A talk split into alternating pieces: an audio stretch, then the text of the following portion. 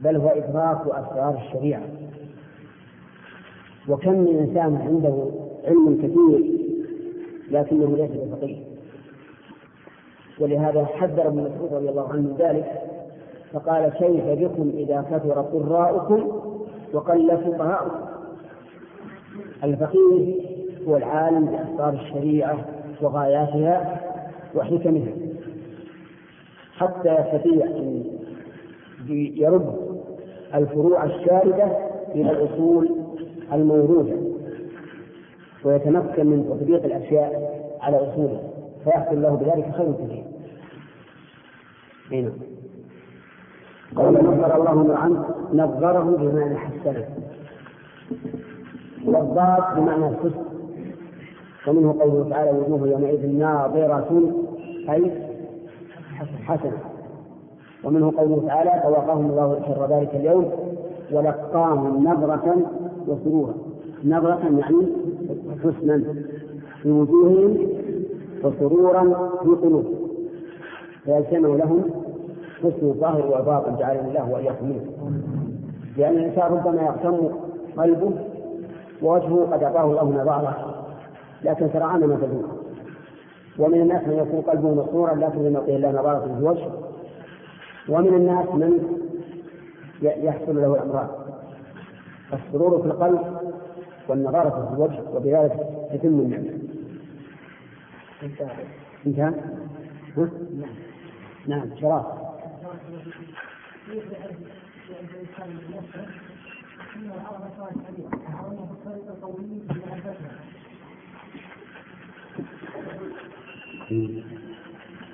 يا شراف، إذا كنت جائع وأكلت كيف تعرف أنك شبع؟ وهذا واضح. إذا وفق الله الإنسان استطاع أن يكون هو بنفسه قواعد وضوابط، يتتبع الجزئيات وينظر لماذا حكم عليها بكذا وكذا، ثم يستطيع أن يكون قواعد.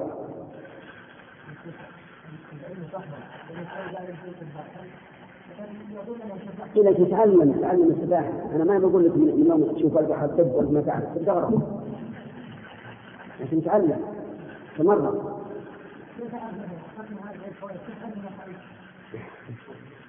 تعرف إذا فتح الله عليك عرف، وهذا مجرد يعرف السبيل ما يصلي. نعم.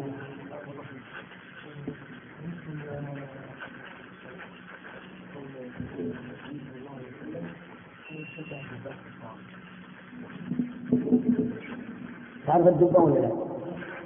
طيب يتتابع هنا آخر من القطع كله ليس مما يليه.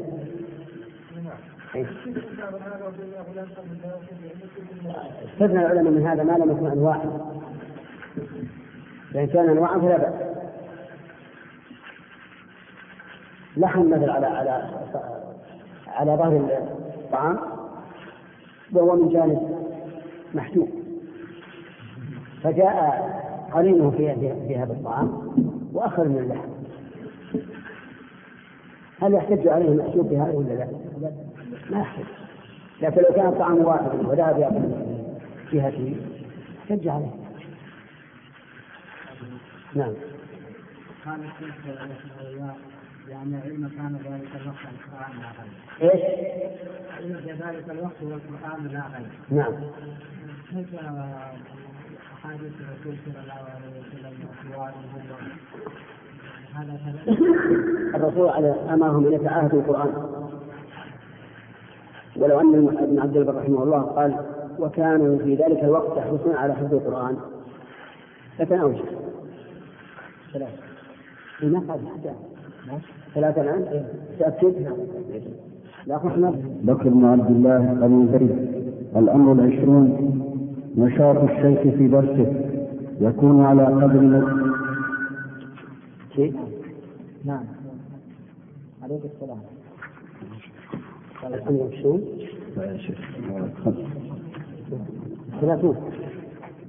30 التفقه.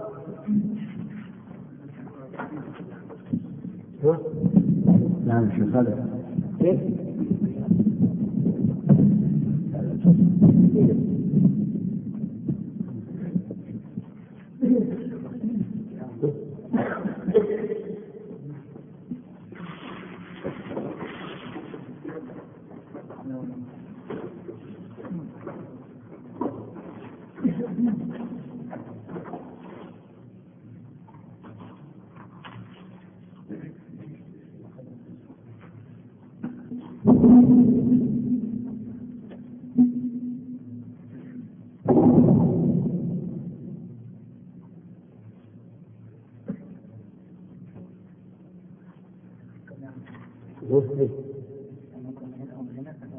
طيب شوف.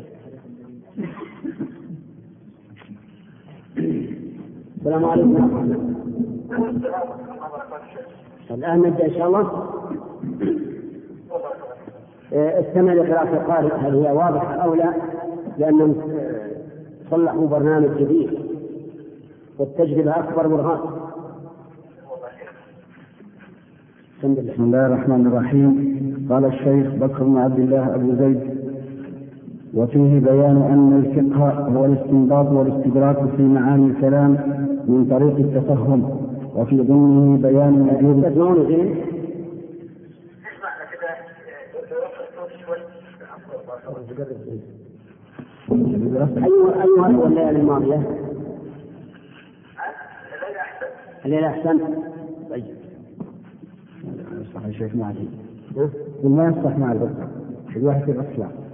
لا أنا حط المدخل. لا شوف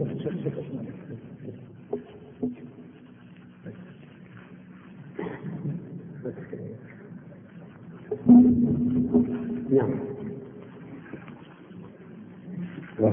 وفيه بيان أن الفقه والاستنباط والاستدراك في معاني الكلام من طريق التفهم، وفي ضمنه بيان وجوب التفقه والبحث عن معاني الحديث واستفسار على الصواب عنه.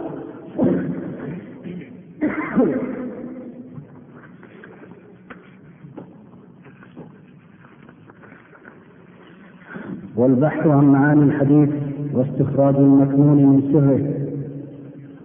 وللشيخين شيخ الإسلام ابن تيمية وتلميذه ابن القيم الجوزية رحمهما الله تعالى في ذلك الفتح المعنى، ومن نظر في كتب هذين الإمامين سلك به النظر فيها إلى التفقه طريقا مستقيما.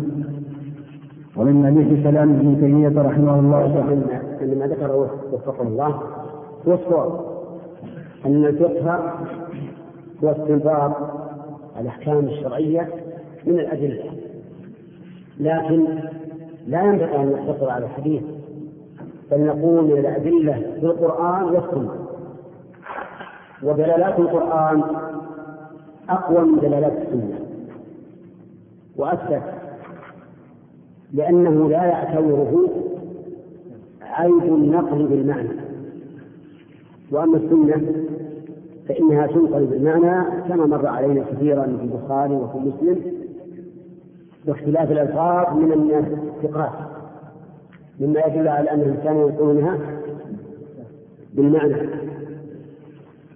وعلى هذا فيقال والبحث عن معاني القرآن والحديث.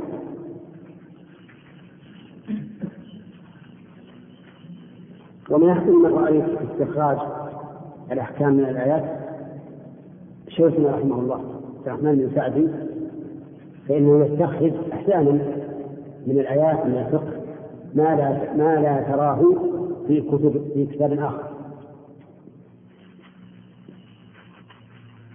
وهذا الطريق أعني طريق استنباط الأحكام من القرآن والسنة هو طريق الصحابة، فكانوا لا يتجاوزون 10 آيات حتى يتعلموها وما فيها من العلم والعمل. ثم أشار الشيخ بكر إلى شيخ الإسلام وتلميذه ابن القيم رحمهم الله وبيان ما يتوصلان إليه من الأحكام الكثيرة من الأدلة القليلة، وقد أعطاهم الله عز وجل فهما عجيبا في القرآن والسنة. ونضرب مثلا لهذا عن التفقه أن العلماء اتخذوا الحكم بأن أقل مدة الحمل 6 أشهر من قول الله تبارك وتعالى: وحمله وفصاله 30 شهرا، ومن قوله وفصاله في عامين. فإن 30 شهرا كم؟ 2 عام و6 أشهر.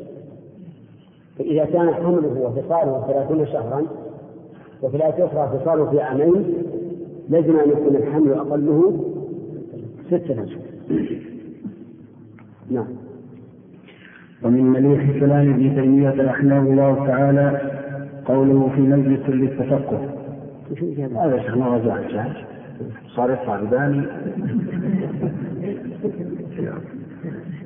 لا تمام. لا يا شيخ أقول لك ما يسمعون. لا يسمعون الآن. كان مغلق يا شيخ. أخي كان مغلق وفتحناه. عجيب. لك أحمد. تسمع جيد الآن؟ أقل مثال؟ الحمد لله. طيب. لا عندك. أيه. نعم. تفضل. ومن مليح كلام ابن تيمية رحمه الله تعالى قوله في مجلس للتفقه. أما بعد فقد كنا في مجلس التفقه في الدين والنظر في مدارس الأحكام المشروعة تصويرا وتقريرا وتأصيلا وتفصيلا، فوقع الكلام فيه، فأقول لا حول ولا قوة إلا بالله، هذا مبني على أصل وفصلين.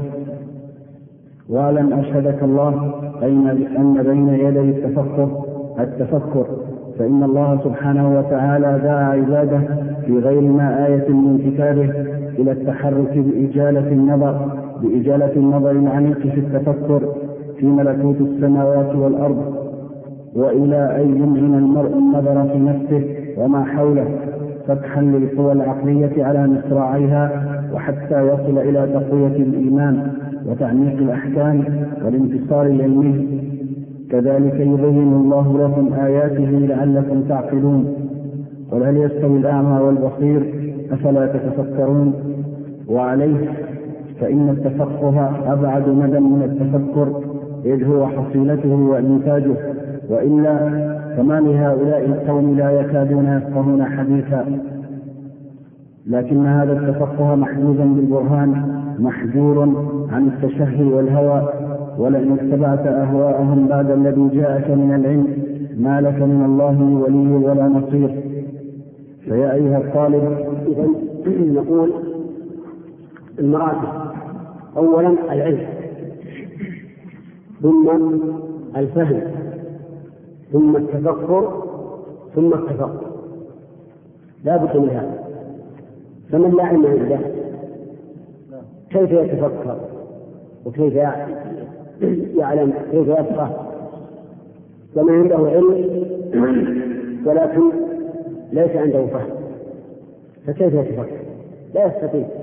حتى لو حاول أن يتفكر وهو ممن لا يفهم لا يمكن أن يتفكر.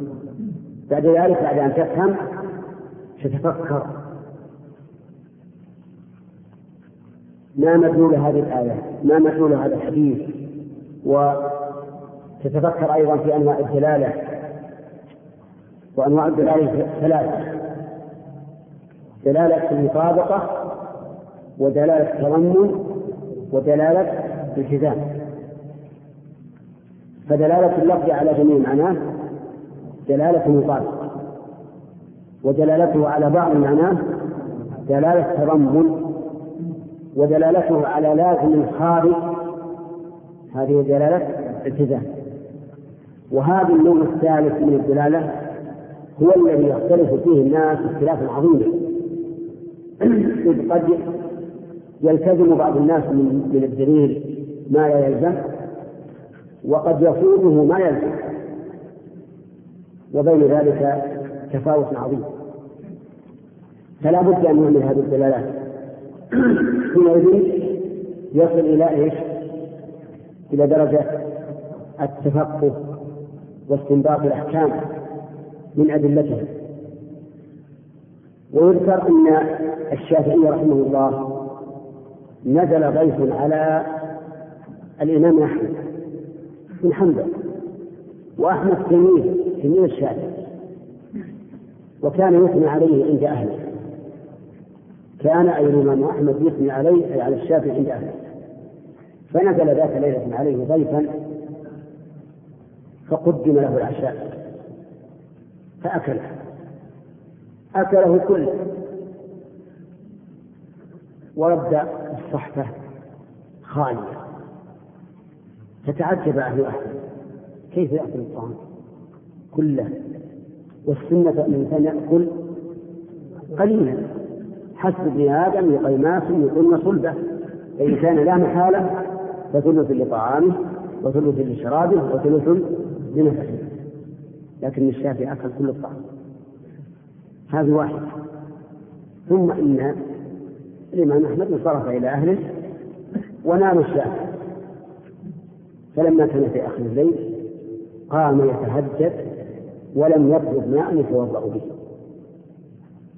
أو لم يقم يتهجد، أظنه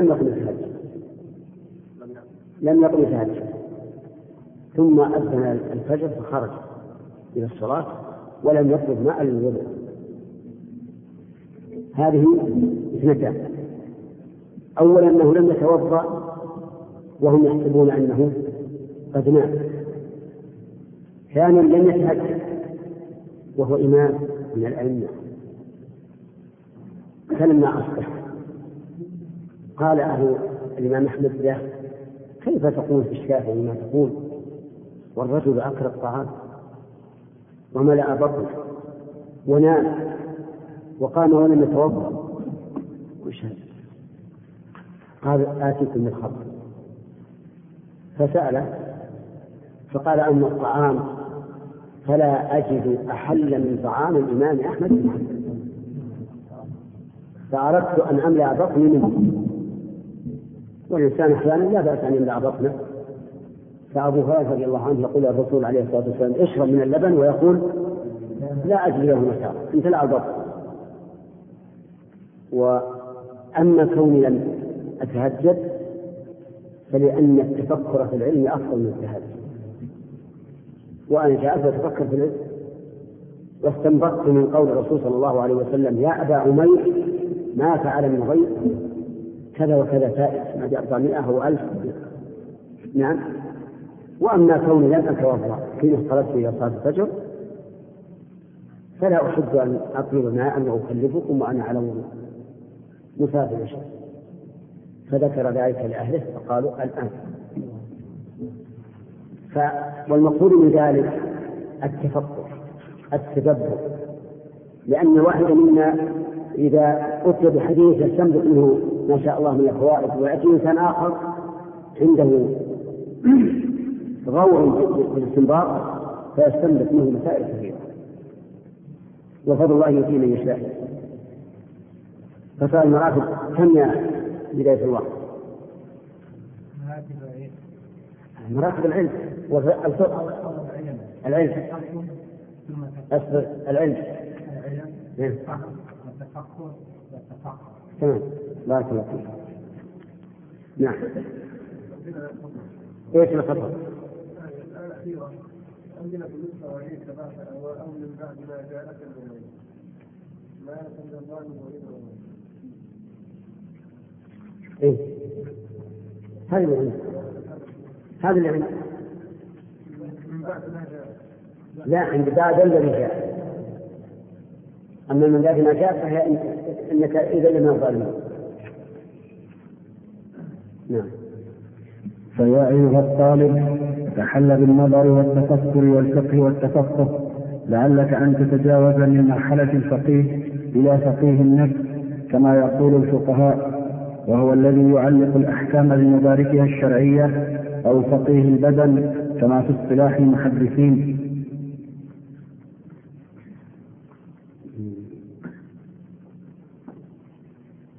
نعم. فعيد فقه الثالث ظهر أخيرا وهو فقه الواقع الذي علق عليه بعض الناس العلم، وقالوا من لم يكن فقيها بالواقع فليس بعالم. ونسوا أن النبي صلى الله عليه وعلى اله وسلم قال: من يرد له به خيرا يفقهه في الدين. ثم غفلوا عن كون الإنسان يشتغل بفقه الواقع أن ذلك يشغله عن فقه الدين، بل ربما يشغله عن الاتجاه بالتعبد الصحيح عبادة الله وحده وانصراف القلب إلى الله والتفكر في آياته الكونية والشرعية. والحقيقة أن إشغال الشباب بتفقه الواقع صد لهم عن الفقه في دين الله، لأن القلب إذا امتلأ بشيء امتنع عن الآخر، لا يمكن أن يمتلئ بهذا وهذا. فاشتغال الإنسان في الفقه في الدين وتحقيق العبادة والتوحيد والإخلاص خير له من البحث عن الواقع وماذا فعل فلان وماذا فعل فلان، وربما يتلقون فقه الواقع من روايات ضعيفة أو موضوعة في وسائل الإعلام المسموعة والمقروءة والمقروءة، أو يبنون ما يبنونه فقه واقع على تقديرات وتخمينات يقدرها الإنسان ثم يقول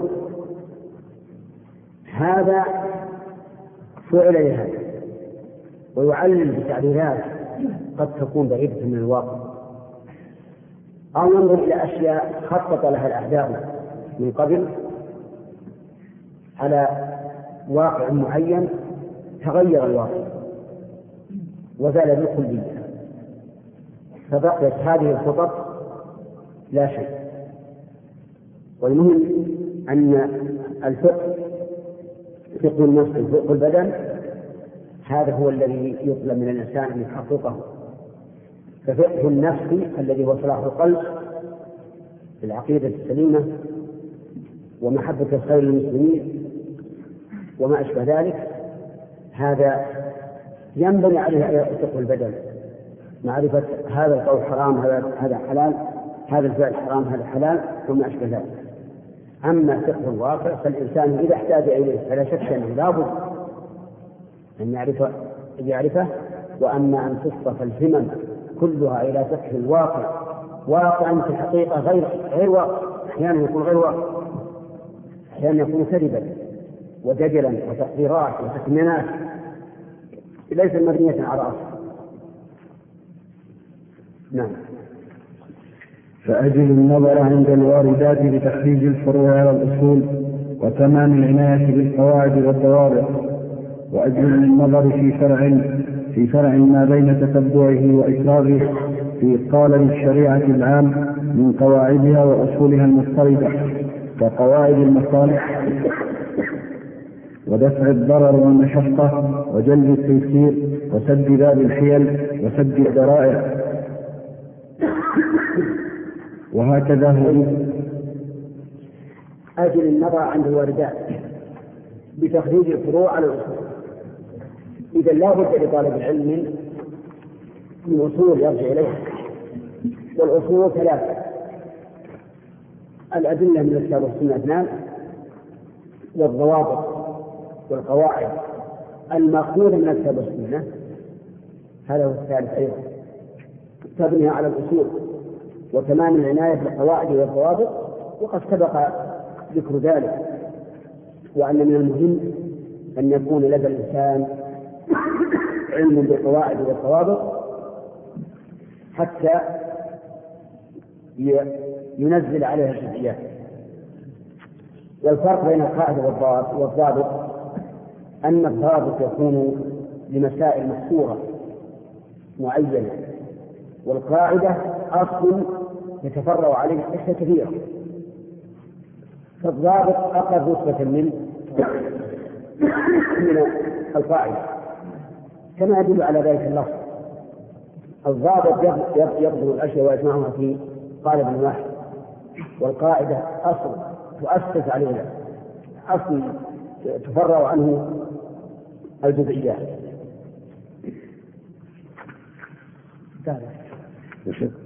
فقه الواقع لا نحتاج إليه، أما نأخذه لا نحتاج إليه أن تفكر الإنسان بأحوال الناس. الواقع فقه الواقع نحتاج إليه أن يتفقه الإنسان بأحوال الناس أو في الأخبار الصادمة. نعم.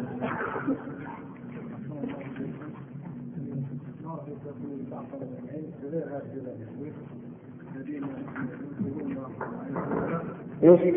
ينكرون العلماء في بعض الفتاوي يقولون انهم لا يعرفون فتاوى واحد. اذا اردنا ان نحسب مثلا هو هذا كلام فقه واقع في حقيقه اتباع الهوى، لان كل انسان يتصور الواقع على شكل معين. نعم أن بينه وبينه كتاب الله. إذا كان رسول قال من كان من يرد له بخير فقه بالدين هذا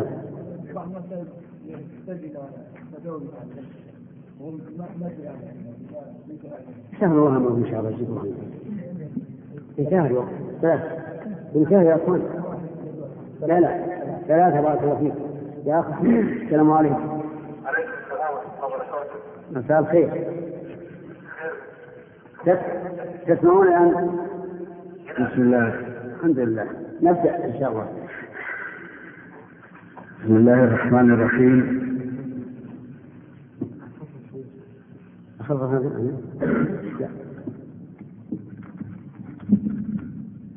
نعم.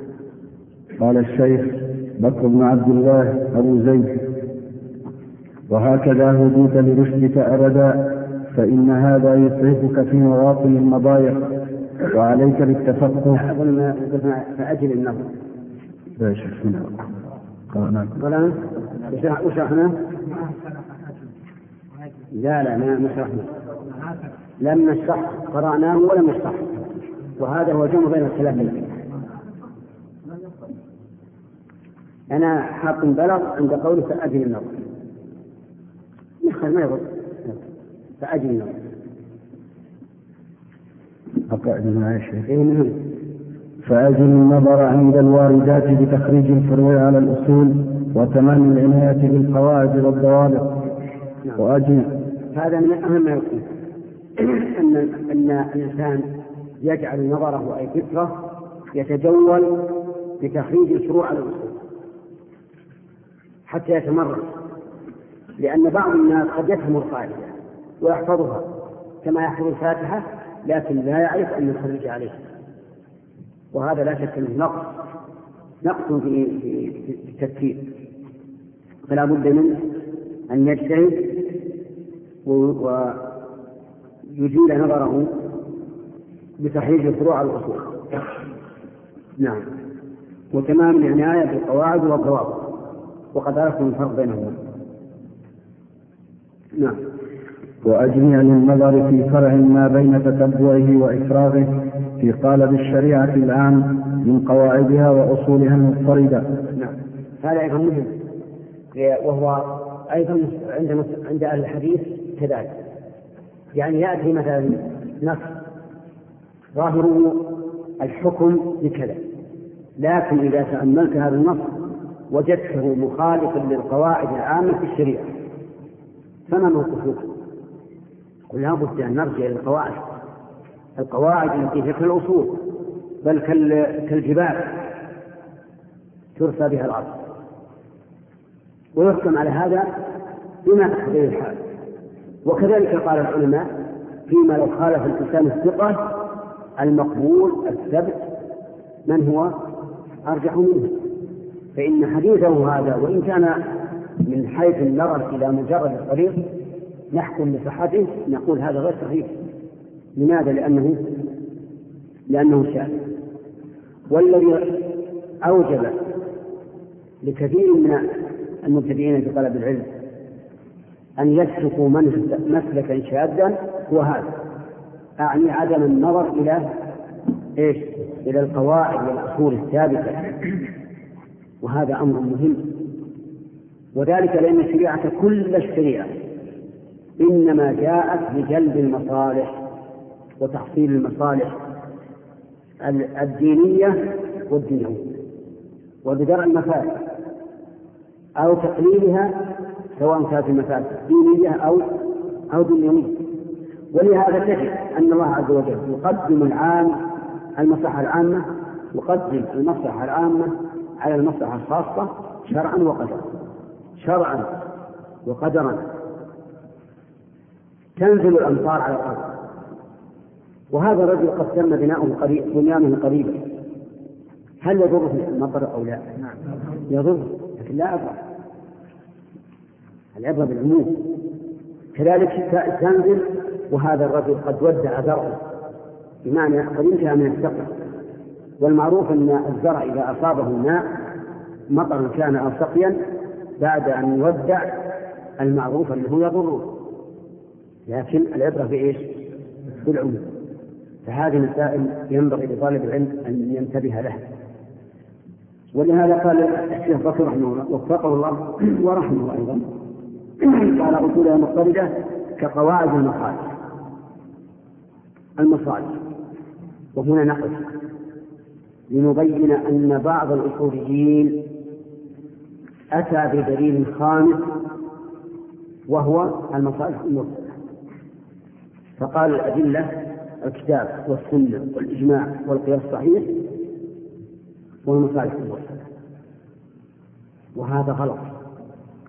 هذا غلط لأن هذه المصالح التي يدعونها مصالح مرسلة إن كان الشرع قد شهد لها بأنها مصالح فهي من الشرع داخلة في عموم الكتاب أو سنة أو إجماع أو قياس، وإن لم تكن فيها مصالح شرعية فهي باطلة فاسدة الاعتبار.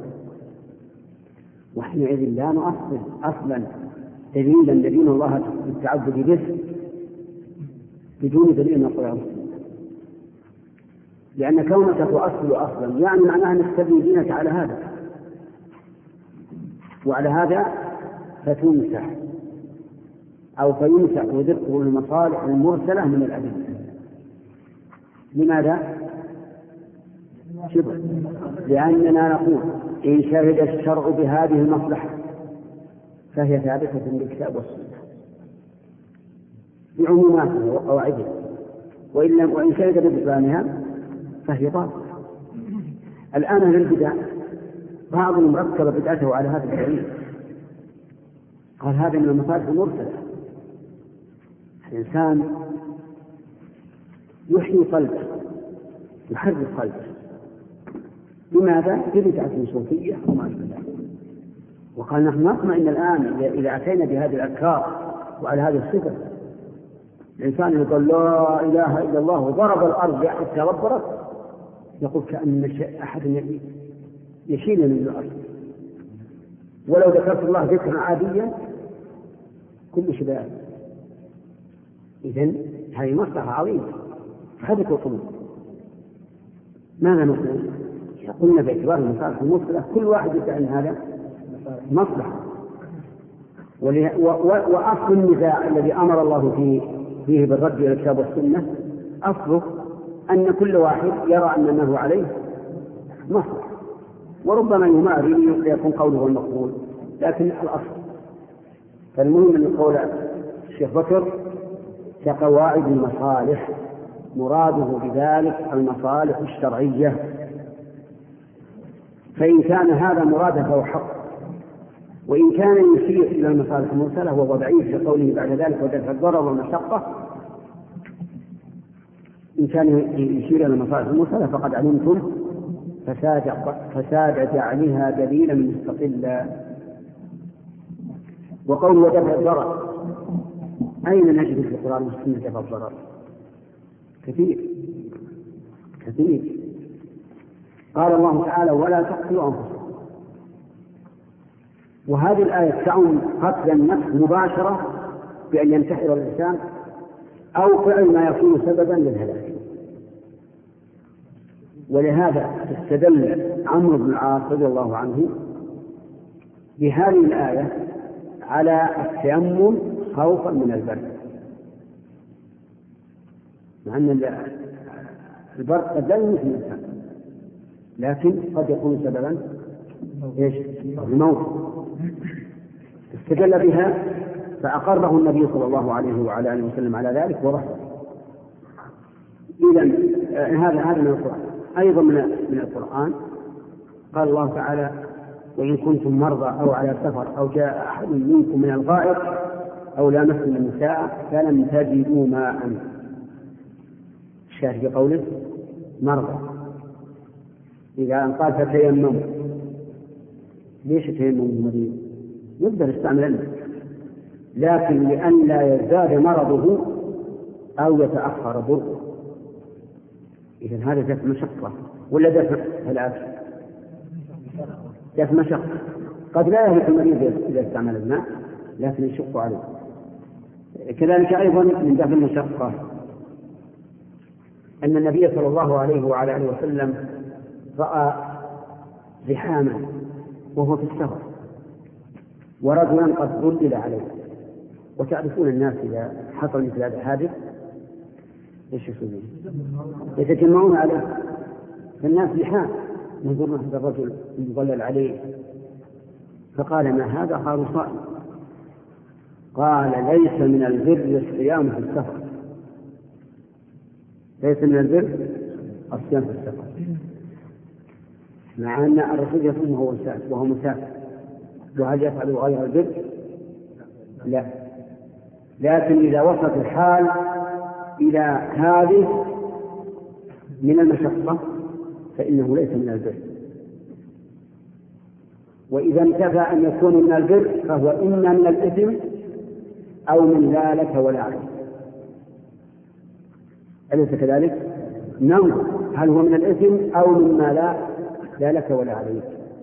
شك إلى الرسول عليه الصلاة والسلام أن الناس عطاش، ولكنهم ينظرون. نعم، عطاش وقد شق عليهم الصيام، ولكنهم ينظرون ما تفعل. فدعا بماء بعد صلاة العصر، انتبه، يعني غروب قريب، بعد صلاة العصر، ووضعه عليه الصلاة والسلام على فخذه الشريفة وجعل الناس ينظرون إليه، فأخذه وشقه والناس ينظرون. ثم قيل له: إن بعض الناس قد صام. فقال: أولئك العصاة أولئك العصاة. هل ورد نهي أن يبقى على صيامهم خاص؟ نهي خاص لا، لكن العموم: لا تقتلوا أنفسكم وما جعل عليكم في الدين من حرج. إذن الشرع يراعي قواعد المصالح وإيش؟ دفع الضرر، دفع المشقة، جلب التيسير. الله أكبر. كل الإسلام لكن هل يصدر ما تيسر على كل شخص بعينه أو باعتبار العموم؟ باعتبار العموم. ومع ذلك لو حدث للإنسان ما يقتضي التيسير وجد الباب مفتوحا. صل قائما خالد بعد فعله. إذن هذا تيسير. بل قال الرسول عليه الصلاة والسلام: إن الدين يسر، كل الدين، ولن يشاد الدين أحد إلا غلبه. وكان إذا بعث البعوث يقول: يسروا ولا تعسروا، وبشروا ولا تنفروا، فإنما بعثتم ميسرين ولم تبعثوا معسرين. الحمد لله على هذا الدين الإسلامي. الدين يسر. وبناء على ذلك هل يتعمد الإنسان فعل العبادة على وجه يشق عليه أو يفعلها على ما هو أيسر؟ أيهما أقرب إلى مقاصد الشريعة؟ الثاني. ولهذا لو أن رجلا في البر حانت صلاة الفجر وعنده ماء، أحدهما بارد والثاني ساقع، فقال: أنا أريد أن أتوضأ بالماء البارد حتى أنال إسباغ الوضوء عن المساء. وقال الثاني: أنا أريد أن أتوضأ بالماء الساخن حتى أوافق مراد الله الشرعي، حيث قال: يريد الله بكم اليسر. أيهما أصوب؟ الثاني بالإجماع، ما في خلاف. هنا الثاني لا شك هو الموافق للشريعة، لأن إسباغ الوضوء على المسارح لا يراد منه أن يتقصد الإنسان ما يكره، المراد إذا لم يمكن وضوء إلا بمكروه توضأ، هذا معناه. وإلا لكان نقول احجز البيت على قدميك، سر من أفغانستان إلى مكة على قدميك، فإن لم تفعل فعلى سيارة مخربعة تمشي قليلا وتقف كثيرا ليتسمع أشق، فإن لم تستطع لا فعلى سيارة ماشية، فإن لم تستطع فعلى طيارة. ما هو صحيح هذا؟ أيما أفضل؟ السيارة، السيارة لأنها أسهل وأيسر. وأول ما خرجت الطيارات كنا نحدث ونحن صغار أول مرة، قال إن الحج على السيارة ثمن الحج وعلى السيارة نصف الحج. نعم، ولو ما نقتدي بأقوالنا. الشاهد على كل حال إن جلب التيسير هو الموافق لروح الدين. من هنا نعلم أنه إذا اختلف عالمان في رأي ولم يتبين لنا الأرجح من قولهما، لا من حيث الدليل ولا من حيث الاستدلال ولا من حيث المستدل، لم يتبين لنا أيهما أرجح، لا من حيث الدليل ولا الاستدلال ولا المستدل. كلهم علماء في الغاية عندهم في علمهم وأمانتهم، والأدلة ما هي واضحة والاستدلال كذلك، لكن اختلف رأيهما. أحدهما أشد من الثاني، فمن الكبير؟ الأيسر ولا الأشد؟ الأيسر.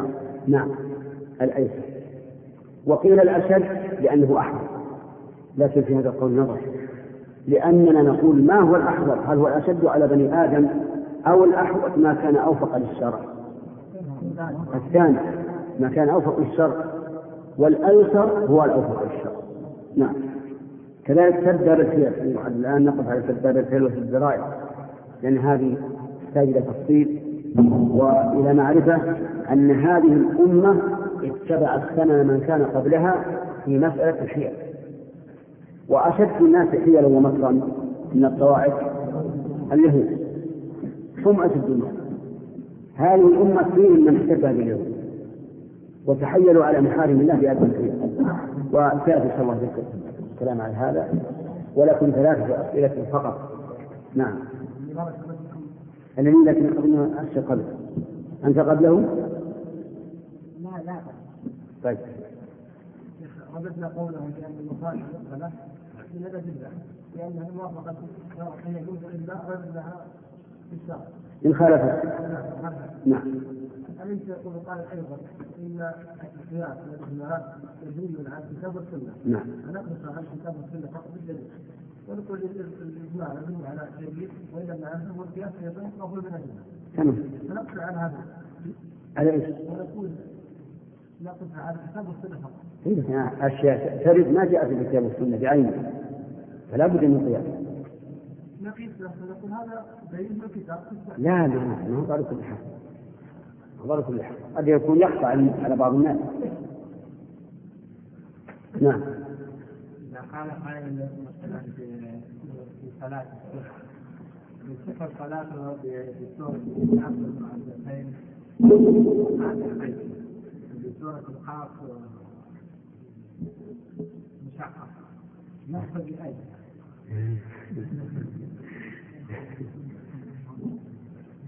ماذا قلنا بالأيسر؟ تكلمنا عليه ما بقى الشر، إن الأيسر على كل واحد ما يمكن، يعني بعض الناس يدخل عليهم تحديد. وهذا أيضا شباح، أن الذي يرى أن الأيسر في الأخف وإن خالف السنة اعلم أن في قلبه مرض، لأن محبة السنة وقوة محبة الإنسان لها تيسر عليه. يعني محبتك للشيء ولو كان ثقيلا يجعله خفيفا، ولو كان عظيما يجعله يسيرا.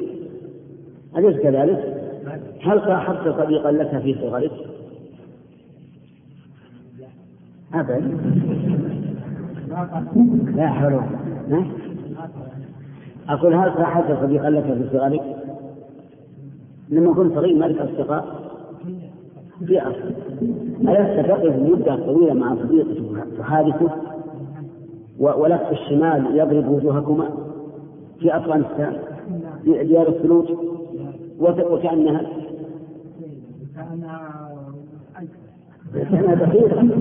كأنها دقيقة وكأن النار عندها.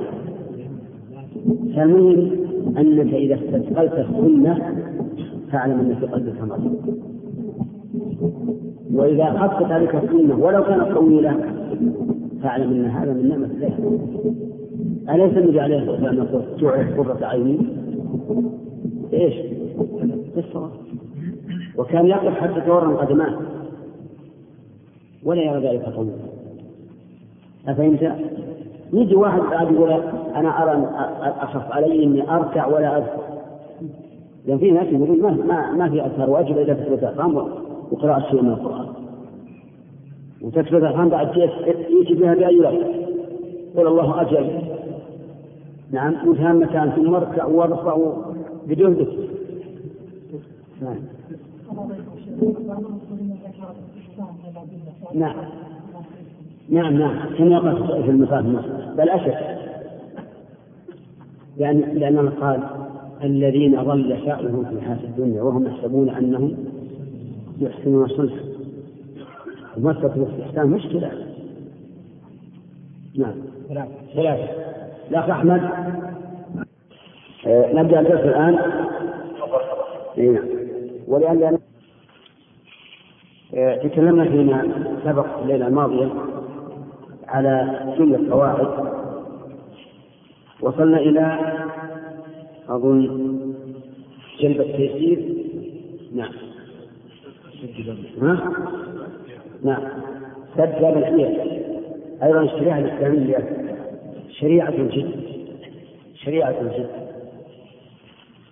والحزم وعدم التلاعب، وليس فيها شيء من الحيل أبدا، كلها صريحة، ولا يلجأ للحيل إلا الضعيف، ضعيف الهمة ضعيف الإرادة، فتجده يتحيل على شرع الله عز وجل. والحيلة أصلها حولة من حال يحول،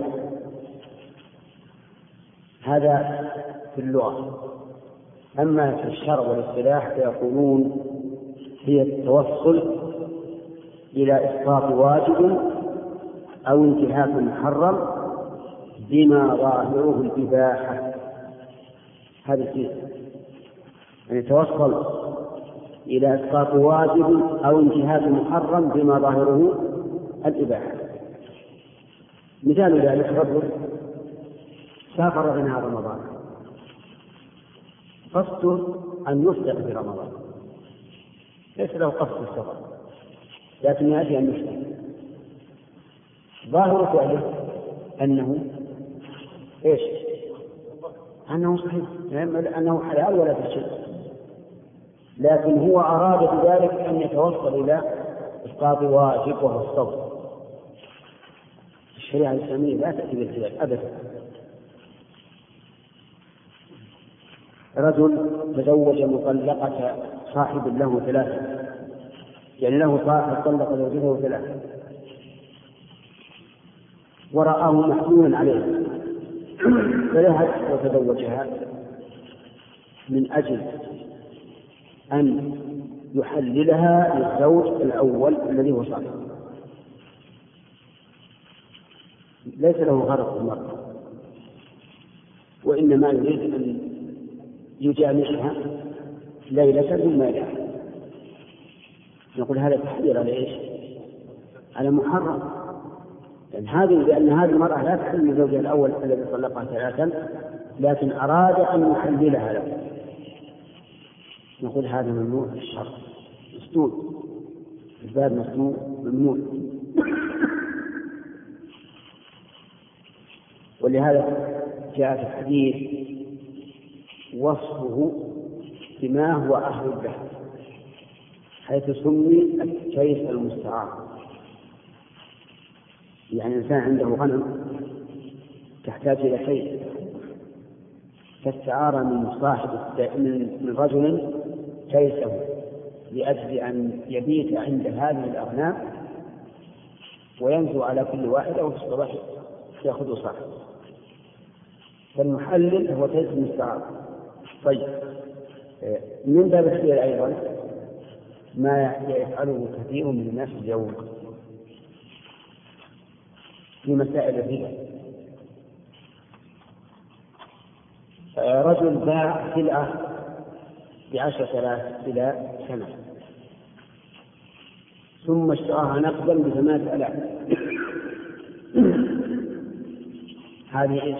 حيلة على أن يعطي 8,000 ويأخذ كم؟ 10، لأن هذا العقد صوري. ولهذا قال فيه عبد الله بن عباس رضي الله عنهما: إنه دراهم بدراهم دخلت بينهما حريرة، يعني قطعة قماش. سد الذرائع، الذرائع جمع ذريعة وهي الوثيقة،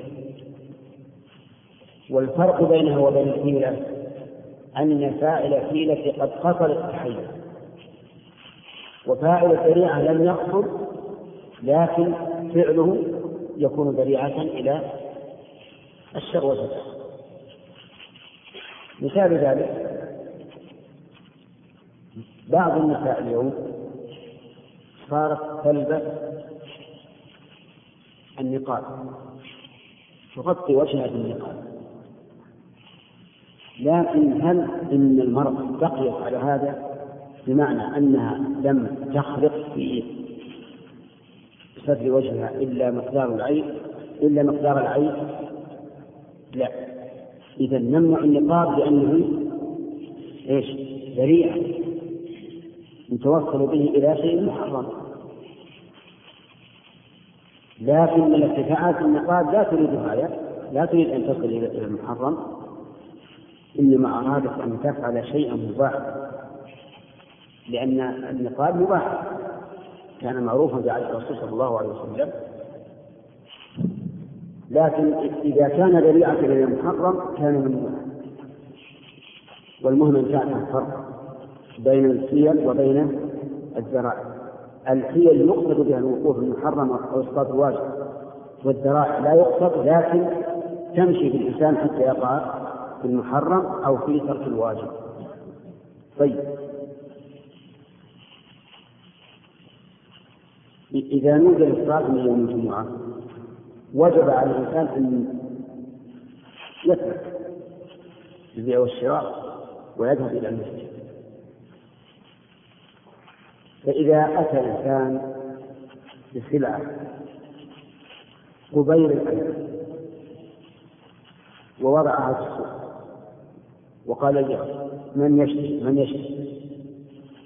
نقول: لم، ما دام هذا يكون ذريعة إلى تشاغل الناس به حتى ولو أذن، كما هو المعروف الآن، إذا جاءت السلعة كبيرة واسعة اشتغل الناس به حتى لو أذن في آذانه تركوه. نعم. بسم الله الرحمن الرحيم. قال الشيخ: وفي ابن عبد الله أبو زيد: وهكذا هو جبل رسمك أبدا، فإن هذا يسعفك في مواطن المضايق، وعليك بالتفقه كما أشلفت في نصوص الشرع، والتبصر فيما يحف أحوال التشريع، والتأمل في مقاصد الشريعة، فإن خلا فهمك من هذا أو نبى سمعك فإن وقتك رائع، وإن اسم الجهل عليك لواقع. وهذه الخلة بالذات هي التي تعطيك التمييز الدقيق والمعيار الصحيح لمدى التحصيل والقدرة على التخريج.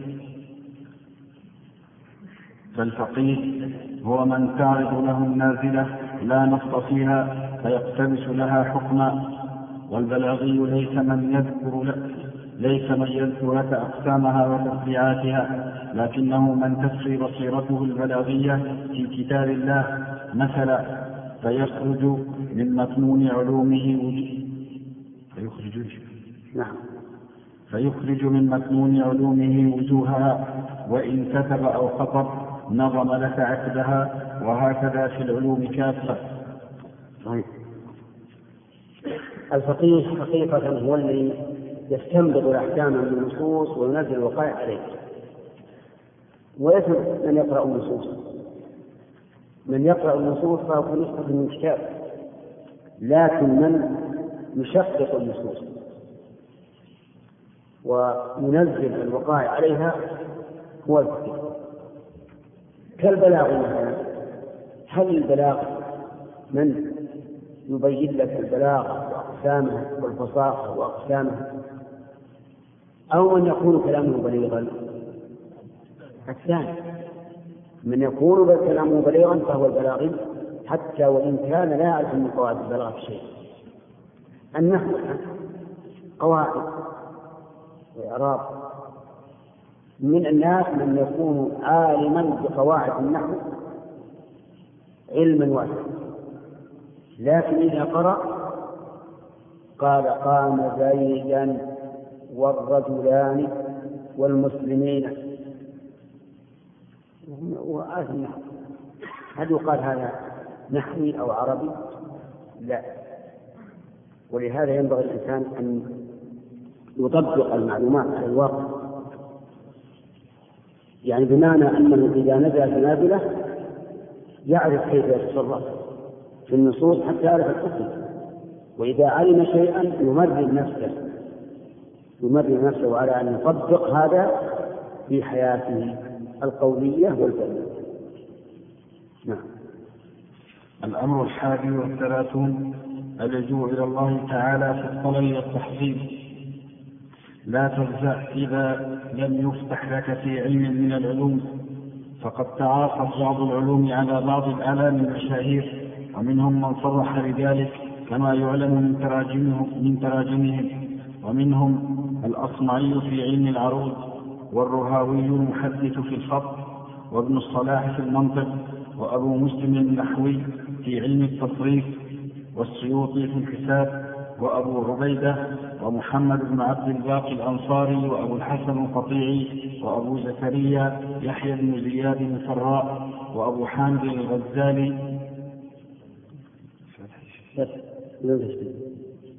حامد الغزالي خمستهم لم يفتح لهم بالنحو. فيا أيها الطالب، لكن هذا لا يقول، هذا من نقول الفقه لا يضرنا أن نتكلم بكلام فصيح أو أن لا نعرف النحو، لكن لا شك أن الإنسان إذا تكلم بكلام مطابق للغة العربية فإن كلامه يكون مقبولا ومحبوبا للنفس. والإنسان الذي يعرف العربية أكثر ما يسمع أن يتكلم الإنسان ويلحن، يتكلم ويلحن، يكره هذا الكلام من الرجل كراهة عظيمة، وهذا واقع. ولهذا نرى بعض الناس إذا قرأ عليك إن سكته يهبط ينهب، يقول اللي يبي مشي، وهو إذا قال قام زيدا قلت زيد مشي، يزيدها بالمعنى ولا بالإعراب؟ بالمعنى، يارد قام زيد أن معناها زيد حصل من القيام، لكن مسألة التشكيل لا يهم.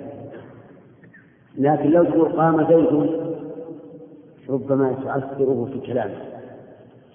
ولهذا بعض أصحاب الأحيان نسمع لحنا لا يتحمل من بعض القارئين، ولكننا نسكت لأن دفع المفسدة العليا بالدنيا إيش؟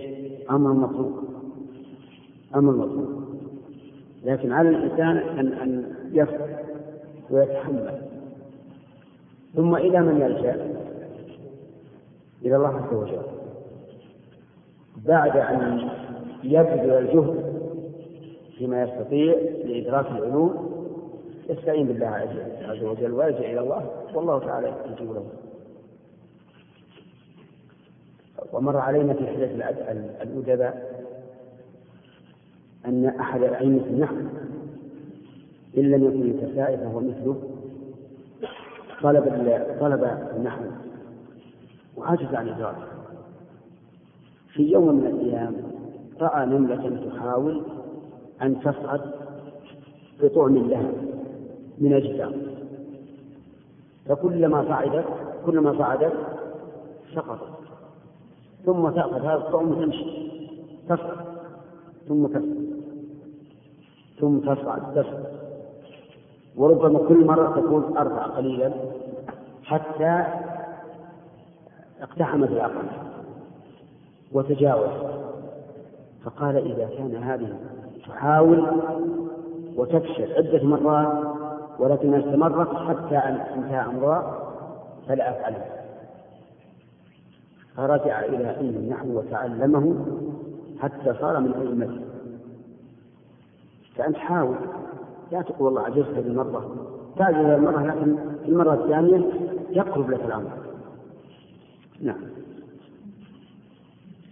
فيا أيها الطالب ضاعف الرغبة وافزع إلى الله الدعاء واللجوء إليه والانكسار بين يديه. وكان شيخ الإسلام ابن تيمية رحمه الله تعالى كثيرا ما يقول في دعائه إذا استعصى عليه تفسير آية من كتاب الله تعالى: اللهم يا معلم آدم وإبراهيم علمني ويا مفهم سليمان فهمني، فيجد الفتح في ذلك. أيضا وهذا من ذلك التوسل بأفعال الله، والتوسل بأفعال الله جائز، لأن التوسل جائز وممنوع، وإن شئت فقل مشروع وغير مشروع. التوسل الله بأسمائه وصفاته وأفعاله من المشروع،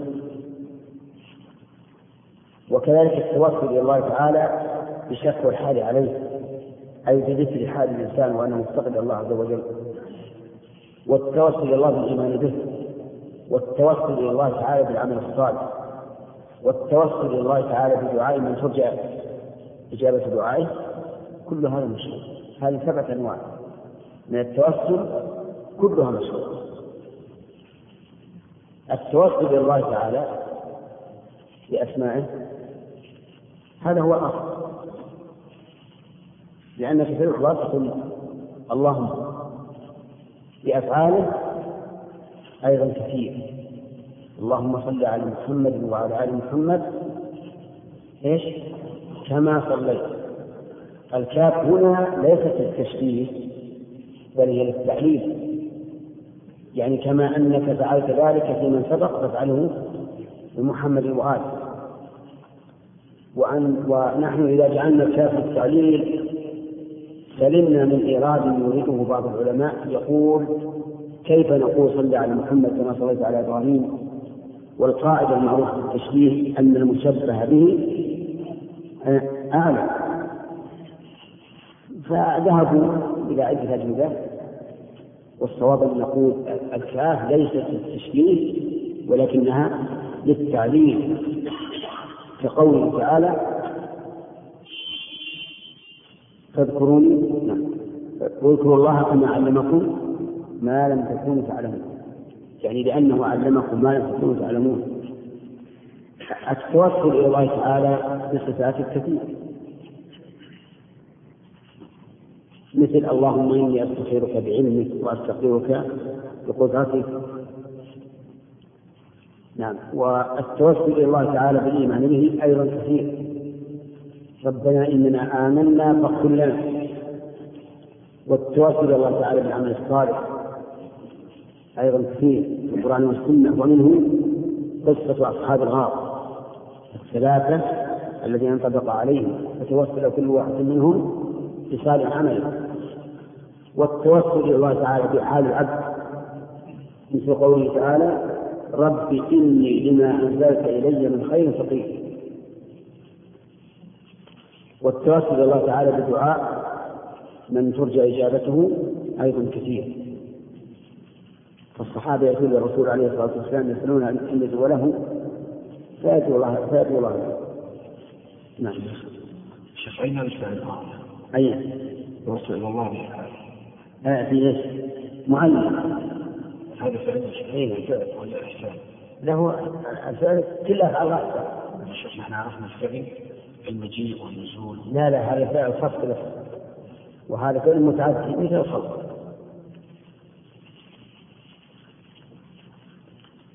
نعم. انت الوقت. نعم. كيف؟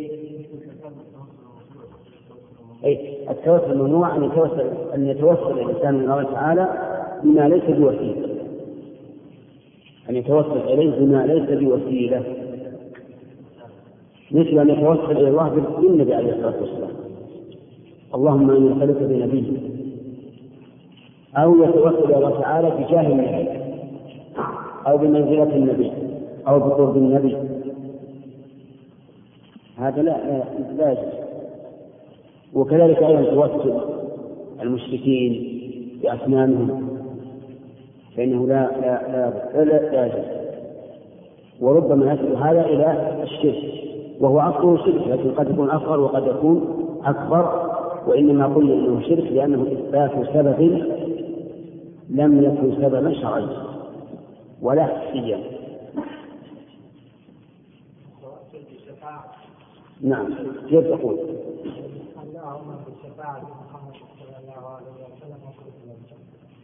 لا أحسن هذا أن تقول اللهم أرسلني بشفاعتك، ويجوز أن تقول اللهم بشفاعة محمد، لأن شفاعة محمد سبب. ثلاثة. لا أعطيه هذا مصطفى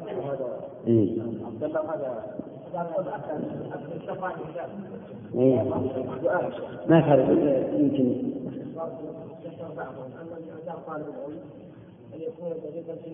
نعم. وذكر أن صحبه هذا البخاري صحبه يقول رواه البخاري ذكر صاحب البخاري ونشر ذلك، وهذه الخصائص التي ينبغي تحملها لأنه شرط، ما هو شرط ما دام الناقل ثقة والمرفوع محقق ما حاجة. لكن نعم من دقة العلم أنه يكون مثل رواه البخاري في المكان مثلا كما يوجد الآن في التعليقات بعض الكتب معلق عليها البخاري رقم 3 وصفحة. إيش؟ ما هو شرط مثل شرط وينبغي هي اللازمة. أنا إذا قال رواه البخاري في الكتاب الثاني لا شك حد له، لأن ربما أرجع للكتاب وأجد في الألفاظ بعض الأخلاق أجل الأصل. نعم. طيب. الأخ أحمد. الرحمن الرحيم. قال الشيخ بكر بن عبد الله أبو زيد: الأمر 32 الأمانة العلمية.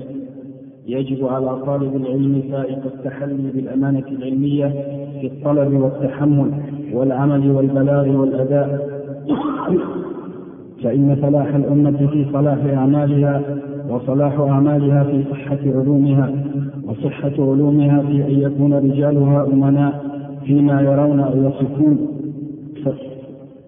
يرون أو يصفون فمن تحدث في العلم بغير أمانة فقد مس العلم بقحة ووضع في سبيل فلاح الأمة حجر عثرة. نعم. هذا أيضا من أهم ما يكون في طالب العلم أن يكون أمينا في علمه، فيكون أمينا في نقده وأمينا في وصفه. إذا وصل الحال فليكن أمينا لا يزيد ولا ينقص، وإذا نقل فليكن أمينا في النقل لا يزيد ولا ينقص. وكثير من الناس تنقصه هذه الأمانة، فتجده يصف من الأحوال ما يناسب رأيه ويحفظ الباقي، وينقل أيضا من أقوال أهل العلم بل ومن النصوص ما يوافق رأيه ويحفظ الباقي، فيكون كالذي قال: ما قال ربك ويل للأولى فتر بل قال ربك ويل للمصلين نعوذ بالله، وحذف الذين هم عن صلاتهم ساهون. وهذا لا شك أنه حجر عقل، وأنه تدريس ما في العلم، لأن الواجب أن نقل بأمانه والوصف بأمانه، ومن يدرك إذا كان الدليل على خلاف ما تقول فإنه يجب عليك أن تتبع الدليل وأن تنقله للأمة حتى يكون على بصيرة من الأمر. ومثل هذا الحال يعني عدم الأمانة يوجب أن يكون الإنسان فاسقا لا يدخل له بالخبر ولا يقبل له نقل لأنه مدلل. نعم.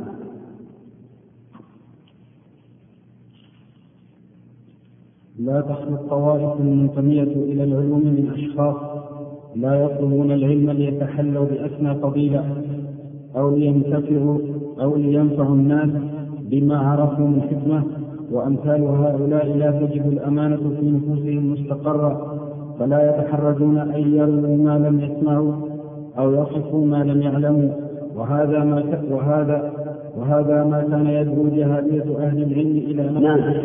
لا تحرك الطوائف المنتمية إلى العلوم من أشخاص لا يطلبون العلم لو بأسنى فضيلة، لأن طلب العلم يؤدي إلى استحله بأسنى فضيلة أي بأعلاه وبينه وأبنه، أو ينفع الناس من يعرف من حكمه، وإنما يطلبون العلم من أجل نصر آرائهم، فتجده يبحث في بطون الكتب ليجد شيئا يقوي به رأيه سواء كان خطأ أم صوابا، وهذا والعياذ بالله هو المراق والجدال المنهي عنه. أما من يطلب من يقلل بطون الكتب من أجل أن يعرف الحق فيصل إليه فلا شك أن هذا هو الأمين الموصل. نعم. وهذا ما كان يدعو جهابذة أهل العلم إلى نصب الرجال، يعني هذا هو الذي يدعو جهابذة أهل العلم إلى نصب الرجال ليبين أحواله وأنه رجل يتبع الهوى ولا يريد الهدى. نعم. وتمييز من يسرف في القول ممن يسوغه على قدر ما يعلم، حتى أصبح طلاب العلم على بصيرة من قيمة ما يقرؤونه، فلا تخفى عليهم منزلته من القطع بصدقه أو كذبه أو رجحان أحدهما على الآخر أو احتمالهما على سواء. عندي انتهى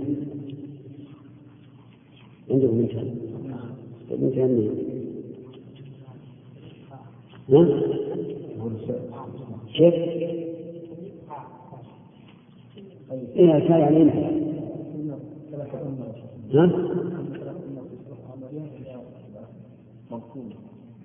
فإنها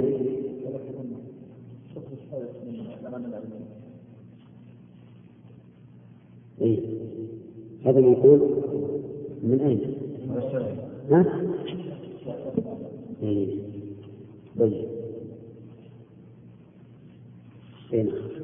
الأمر 33 الصدق اللهجة عنوان الوقار وشرف النفس ونقاء السريرة وسمو الهمة ورجحان العقل ورسول المودة مع الخلق وسعادة الجماعة وصيانة الديانة، ولهذا كان فرض عين، فيا خيبة من فرط فيه ومن فعل فقد مس نفسه وعلمه بأذى. الصدق هنا قريب من المسائل من مسألة الأمانة العلمية، لأن الأمانة العلمية تكون بالصدق، والصدق في المقام عنوان الوقار وشرف النفس وطريق النجاة. وإذا كان الكذب ينجي فإن الصدق أنجى وأنجى، وإن جاء الكذب أيضا لا يجوز، لأنه تراءى ما يتبين الكذب والكاذب، لكن الصدق عاقبته حميد. وإذا أردت أن تعرف ذلك فانظر في قصة الثلاثة الذين تخلفوا عن غزوة أحد، كعب بن مالك وهلال بن أمية ومرارة بن الربيع رضي الله عنهم، تخلفوا عن غزوة تبوك. هذا الصواب، أنا قلت أحد والصواب تبوك، تخلفوا عنها بغير علم. ولما رجع النبي صلى الله عليه وعلى آله وسلم من الغزوة جاء إليهم مؤذنون من المنافقين أو غيرهم يعتذرون، وكان نبينا صلى الله عليه وسلم طيب السرير يقبل ظواهرهم ويكل سرائرهم إلى الله فيستغفر لهم ويعذرهم، لكن من في السماء لا يعذر عز وجل. سيحبون بالله لكم إذا انقلبتم إليهم فأعرضوا عنهم، سيحبون بالله لكم إذا انقلبتم إليهم لتعرضوا عنهم فأعرضوا عنهم، إنهم ذكر ومأواهم جهنم جزاء بما كانوا يكسبون، يحلفون لكم لترضوا عنهم فإن ترضوا عنهم فإن الله لا يرضى عن القوم الفاسقين. أما كعب وصاحباه فصدقا وبينا، وكان من شأنهما أن النبي صلى الله عليه وعلى آله وسلم هجرهما وأمر الصحابة أن ينصروهم، أن النبي صلى الله عليه وسلم هجرهم وأمر الصحابة أن يهجروه، فصاروا لا يكلمونه، فصار الصحابة لا يكلمونه، حتى لو سلموا لا يردون عليه، ولو كلموا لا يردون كلامه، حتى أن كعب بن مالك تسلق السورة على أبي قتادة وهو ابن عمي ومن أحب الناس إليه، وسلم عليه فلم يرجع له السورة، فقال له أنشدك الله، هل تعلم أني أحب الله ورسوله؟ فلم يجب إلا بقوله الله أعلم. ومع ذلك صبروا على هذه المحنة العظيمة. وبعد تمام 40 ليلة أرسل النبي صلى الله عليه وسلم إليهم أن يعتزلوا النساء، فقال كعب للرسول أي أن أطلقها أو أطلقها أم لا؟ قال لا. الرسول قال اعتزلها، فقال لها كعب الحق بأهلك، وبقي بلا زوج ما هي إن شاء. وكان رضي الله عنه أشد القوم 3 يأتي في الأسواق ويطوف في الأسواق ويأتي النبي صلى الله عليه وعلى آله وسلم ويسلم عليه، يقول فلا أدري أحرك شفتيه ذلك السلام عنه، مع أنه عليه الصلاة والسلام أحسن الناس خلقا، لكن النبي صلى الله عليه وسلم إذا قام كعب يصلي أتبعه بصره، فإذا تبطن له أعرف، وهذا يدل على أن الرسول عليه الصلاة والسلام يحبه، لكن يريد أن يحصل ما أراد الله أن يكون من هذه المهمة العظيمة والعاقبة الحميدة. وبعد 50 ليلة أنزل الله جل وعلا التوبة عليه وانفرج الكرب، وحصل بذلك الرفعة في الدنيا والآخرة، حتى صارت قصتهم تتلى في الصلوات الكبيرة والنافلة وفي منابر وعلى المنابر وفي المحاريب وفي كل مكان يتعبد الناس لله تعالى به في هذا القسم. فالمهم عليك بالصبر، عليك به، ولو كنت تتخيل أنه يضرك فاصبر، فإن الصدق يهدي إلى البر وإن البر يهدي إلى الجنة، ولا يزال الرجل يصدق ويتحرى الصدق حتى يكسب عند الله صديقا. وإن العبد رجلا من عامة الناس شهر بالصدق، فكان الناس ينقلون أخباره في المجالس على التلذذ بها أكثر مما ينقلنا أخبار العلماء الذين في وقته، لأن الصدق يرفع الله به من اتصف به، لا سيما في مسائل العلم، لا سيما في مسائل العلم. فلا تقل أن الله حرم هذا وهو المحرم، ولا أوجب هذا وهو الموجب، ولا قال فلان كذا وفلان يقول، بل تجنب هذا كله. وكان الإمام أحمد رحمه الله وغيره من الأئمة لا يصرحون بالتحريم والوجوب إلا ما جاءت النصوص بالتصريح به، وإلا فتجد الإمام أحمد رحمه الله يقول أكره كذا، لا يعجبني، لا تفعل، وما أشبه ذلك، إلا فيما ورد في النص. فهو يستطيع أن يصرح بالتحريم ويقول الميت حرام مثلا، ويقول صلاة فريضة ونحن ذلك. نعم. وقول ولهذا، يقول بكر شيخ بكر وفقه الله، ولهذا كان فرض عين، يعني كان الصدق فرض عين لا فرض كفاية، فلا يقول أن أقرب والثاني يخطئنا، لا يجب أن تكفر. استثنى بعض العلماء ما جاء عن طريق التوحيد، ولكن لا حاجة للاستثناء، لأن التوحيد صدق باعتبار ما في نفس القائل. فمثلا قول إبراهيم عليه الصلاة والسلام الملك الجبار هذه أختي، هو صدق بالنسبة لإيش؟ لما في قلب إبراهيم في عقله في الدين، ولا تبين أنها أخته ليش؟ للنسب، وهذا ليس بكذب. وإن كان إبراهيم تعذر أو اعتذر عن الشفاعة لأنه كذب ثلاثة كذبات، لكنها كذب من وجه، وهو التلبيس على الظالم المعتدي، ولكن صدق حسب اعتبار ما فيه نفس القائل. استثنى بعض العلماء أيضا ما جاء به الحديث أنه لا يجوز الخير إلا في ثلاث: في الحرب، والإصلاح بين الناس، وحديث المرأة لزوجها وحديثها، وحديث الرجل لزوجته وحديثها إياه. ولكن بعض العلماء يقول إن هذا محمول على التوبيخ وليس على الحقيقة، فالحرب خدعة، لأن تري عدوك أنك تريد جهة ما وأنت تريد الجهة الأخرى، أو تري عدوك أن عندك جنودا كثيرة بحيث تراصل أو تجعل الجيش يتراصل، كما فعل قعقاع بن عمرو في إحدى غزواته، قال قسم جيش، قال يأتي بعضكم من الجهال وبعضكم من الجهال وبعضكم من الجهال، وهم عدد قليل لكن العدو يظنهم عددا كثيرا. كذلك الاصلاح بين الناس لا تكفي، لكن تأول. إذا قال لك فلان يقول في كذا وكذا وأنت تريد الاصلاح بينهم، تقول لا، لم يقل في كذا. نعم، لم نقل فيك شيئا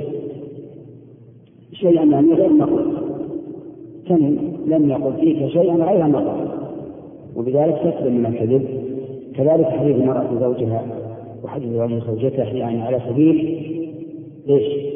التوعية للصريح. وهذا القول يثبت عليه، لأن الكذب كما قال الرسول عليه الصلاة والسلام يهدي إلى الفجور، يهدي إلى الخير. ثم إن الإنسان إذا اعتاد هذا ورسينا مع الزوجة وصار كلما حدثها بحديث وبحثت عنه وجدته كذبا لم تثقيه بعد ذلك، وربما يكون سببا لفقدها إياه وللفراق اختياره. وعند العامة استثنى كذب أكثر من ذلك، يقولون إن الكذب الحرام ما كان فيه أكل للمال بالباطل، وأما ما سواه فهو كذب أبيض، ويقسمون الكذب إلى قسمين: قسم أبيض وقسم أسود. والأبيض حلال والأسود حرام، والأسود ما فيه أكل للمال بالباطل، والأبيض ما ليس كذلك.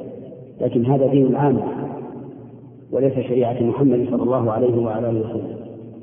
وهذا الذي يفعله من هذا الكذب، الكذب حرام، ولا فيه أبيض وأسود، كله أسود. نعم. قال الشافعي رحمه الله تعالى: تعلم الشرك حتى يتعلم العمل به.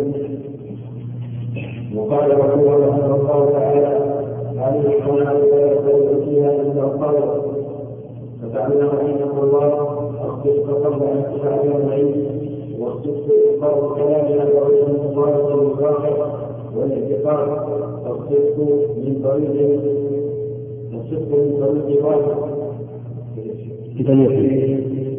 طريق واحد، اما نقيضه كذب فغلو وعدوانه والسلف والعزله يجمعها ثلاثه.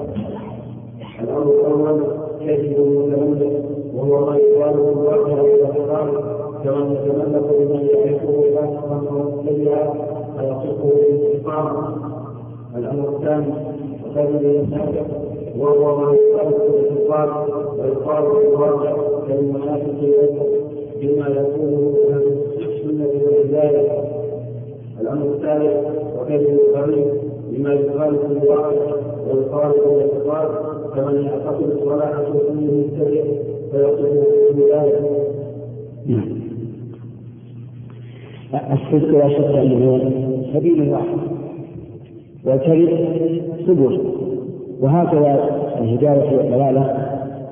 الهدايه سبيلها واحد، والضلاله سبل متفرقه. قال الله تعالى: وان هذا صراط مستقيم فاتبعوه ولا تتبعوا السبل فتفرق بكم عن سبيله. واما قوله تعالى: يهديه الله ما يتبع رضوانه سبل السلام، فقد جمعها باعتبار تنوع الشرائع: صلاه، زكاه، صيام، حج، بر، صله، صدقه، وما اشبه ذلك. فجمعها باعتبار وتفريدها باعتبار اخر. اما الكلمه فضروف والوان متعدده، ويتعدد بأفراده، فهو يجمعها ثلاثة. يقول: كذب المتملق، وهو ما يخالف الواقع والاعتقاد كمن يتملق لمن يعرفه من فاسقا أو مبتدعا فيصفه بالاستقامة. هذا كذب. تعرف أن هذا الرجل فاسقا، تعرف أن هذا الرجل فاسق، ثم تأتي إليه تقول: ما شاء الله أنت رجل مستقيم الأخلاق، مستقيم الدين، مستقيم المنهج، وأنت تعرف أنه منافق عباد الله. هذا ما لا يقال له، يقاله التملق. وهذا أكثر ما يكون عند الملوك والأمراء. تجد الرجل يتملق للأمير أو الملك ويقول: أنت فيك كذا، وأنت فيك كذا، وأنت فيك كذا. وهذا لا شك، وهذا من النفاق والعياذ بالله، لأن الواجب أن يوصف الإنسان بما يستحق، أليس كذلك؟ ماذا قلت؟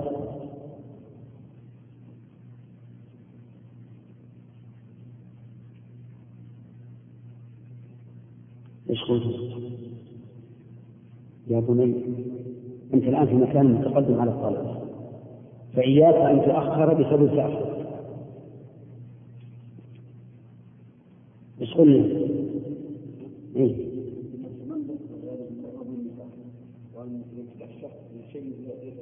نعم. وعندكم مرارة. طيب، هذا يخالف الواقع ويخالف الاعتقاد. كيف يخالف الواقع والاعتقاد؟ لأن المتملق يعتقد خلاف ما يقول لهذا الرجل الذي يتملق عنده، ويخالف الواقع. إيش؟ لأن الواقع ليس كما قال، ليس كما قال. الثاني كذب المنافق، وهو ما يخالف الاعتقاد، ومنه قوله تعالى: إذا جاء المنافقون قالوا نشهد إنك لرسول الله.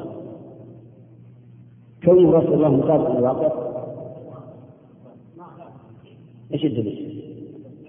والله يعلم إنك لرسول الله. لكن شهادتهم هذه مخالفة لاعتقادهم، لأنها قال والله يشهد إن المنافقين لكاذبون، أي في قولهم يشهد إنك لا رسول الله، لا في قولهم إنه رسول الله. هذا يخالف الاعتقاد ويطابق الواقع.